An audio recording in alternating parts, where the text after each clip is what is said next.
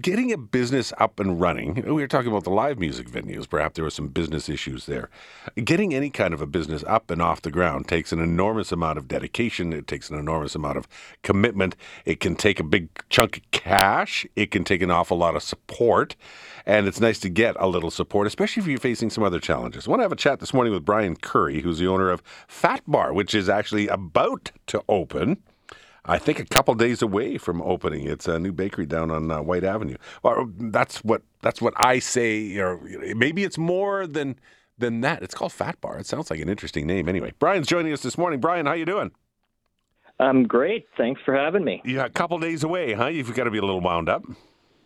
Yeah, I mean, I'm very excited. I mean, we're our grand opening is on Saturday from uh, 12 to 12, and uh, you know, it's something I've been working for for a number of years. It's been an idea I've had for pretty much my whole life, so I'm happy to actually uh, have it open and, and have people come and try stuff out. From 12 to 12, uh, sounds like it's more than a bakery.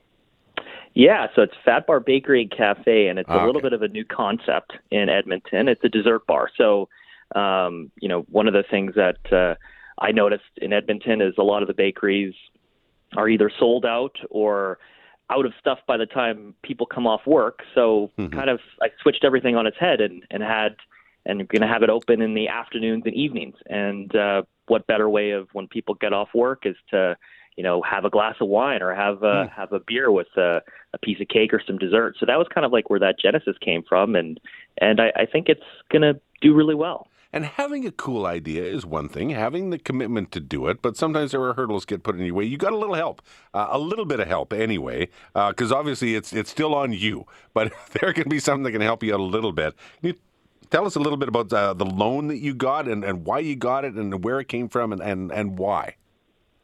Yeah, of course. Um, you know, I grew up a, a single parent household. I was the youngest of five.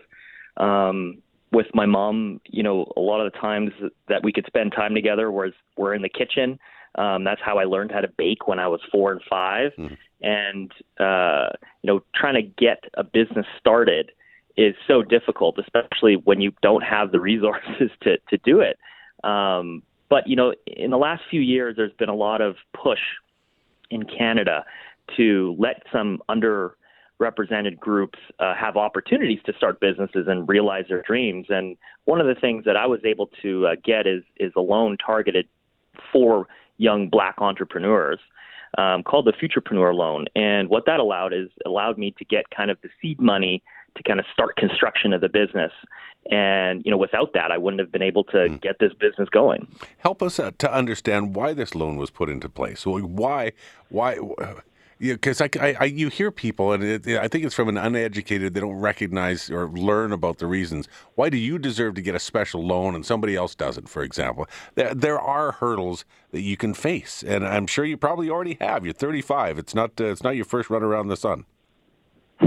yeah, no, for sure. Like the um, big thing about a lot of businesses is still a majority of small businesses have started off with with seed money from you know family, friends, um, and when people of underrepresented groups don't necessarily have that resource. So what these loans have been done is that they're actually trying to level the playing field a little bit and give people access to kind of startup loans um, that kind of act as that kind of friends and family uh, start. And because I was able to do that, I was actually able to get the construction going and then being able to generate revenue and and actually kind of get the business started. And and once again, without that, I wouldn't have been able to get a, the business going. Uh, that's actually a really cool way of referencing it. It's sort of like is the friends and family. I, I love that. Part of that, uh, the idea though, too, is you do want to expand that openness and, and make sure that it is an inclusive place for everyone, regardless of what uh, marginalized community or underrepresented community there might be. Yeah, and you know that's a big part of why I wanted to create Phat Bar is, is really create a space that you know everyone's welcome and and really by having that 90s retro vibe. I mean that's that's when I grew up in the 90s and you know it's kind of weird to say but the 90s was over 30 years ago. It's it's retro now. It's in.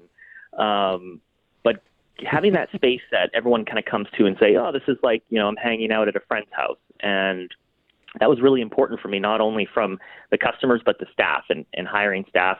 I'm I'm on Whyte Ave. I'm really close to university. You know, half my staff are students um, at the university, and really kind of create that that friendly, safe, inclusive uh, environment for everybody. It just kills me when you say that '90s are a retro vibe. You're killing me.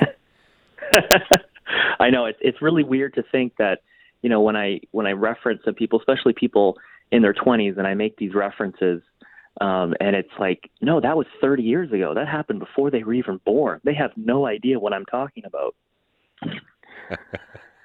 what what is a '90s vibe? Could you well then tell me what what is it? I lived through it. I don't know what the heck a '90s vibe is.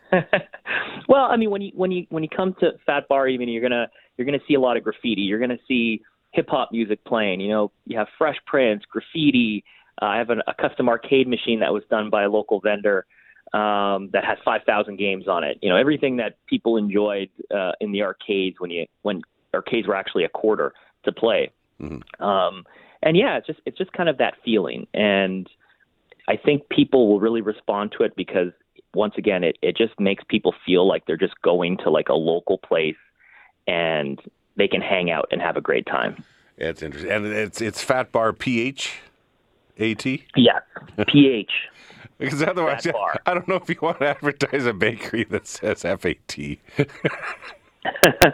well, hey, I mean, like our portions are a sizable portion. People people are going to love our fat bars and our fat cakes and our oh. fat tarts. And uh, you know, once again, it's it's having a space where people are going to really enjoy um, what they have.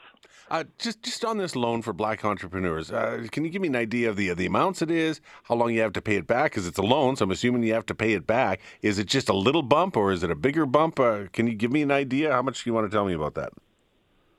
Yeah, I mean, people can and find that on on you know the Futurepreneur website, but typically loans are anywhere between twenty and, and sixty thousand dollars, and and once again, that's something to people started um, along their businesses, no matter what you know whatever the business may mm-hmm. be, and um, you know, for me, it allowed me to kind of get the start on on on this um, yeah. using obviously my own savings and and the loan was able to construct a bakery from scratch. So. Yeah. Um, definitely really important, and especially it's important um, for me as a black entrepreneur to be opening up during Black History Month. You know, mm, that's yeah.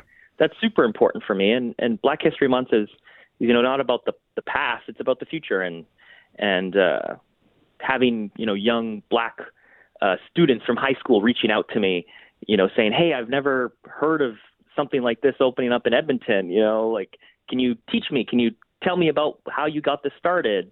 And you know, that's when you you know taking it back to the loan. I mean, that's that's what it's supposed to create. It's supposed to create this this kind of momentum of young black kids and young adults like be interested in entrepreneurship and and you know if I can if I can mentor other young black kids and and uh, young young adults then then that's kind of what the ultimate goal of it is. Sure. Yeah, and expand on that community and and help and be the friend and family, I guess, to maybe yeah, a new exactly. a new generation of entrepreneurs.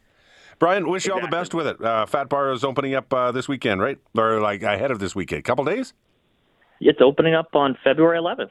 February 11th. What day is that? That's three days away. Is that Friday? That's Saturday. Saturday. Saturday. So we're, okay. we're going. So follow us on Instagram awesome. at Phat Bar Bakery and uh, check out our website. And I hope to see everybody there on Saturday. P H A T. Phat yeah. Bar. Brian Curry, all the best. Uh, good luck. Thanks for joining us. All right. Thanks. All right. Bye bye.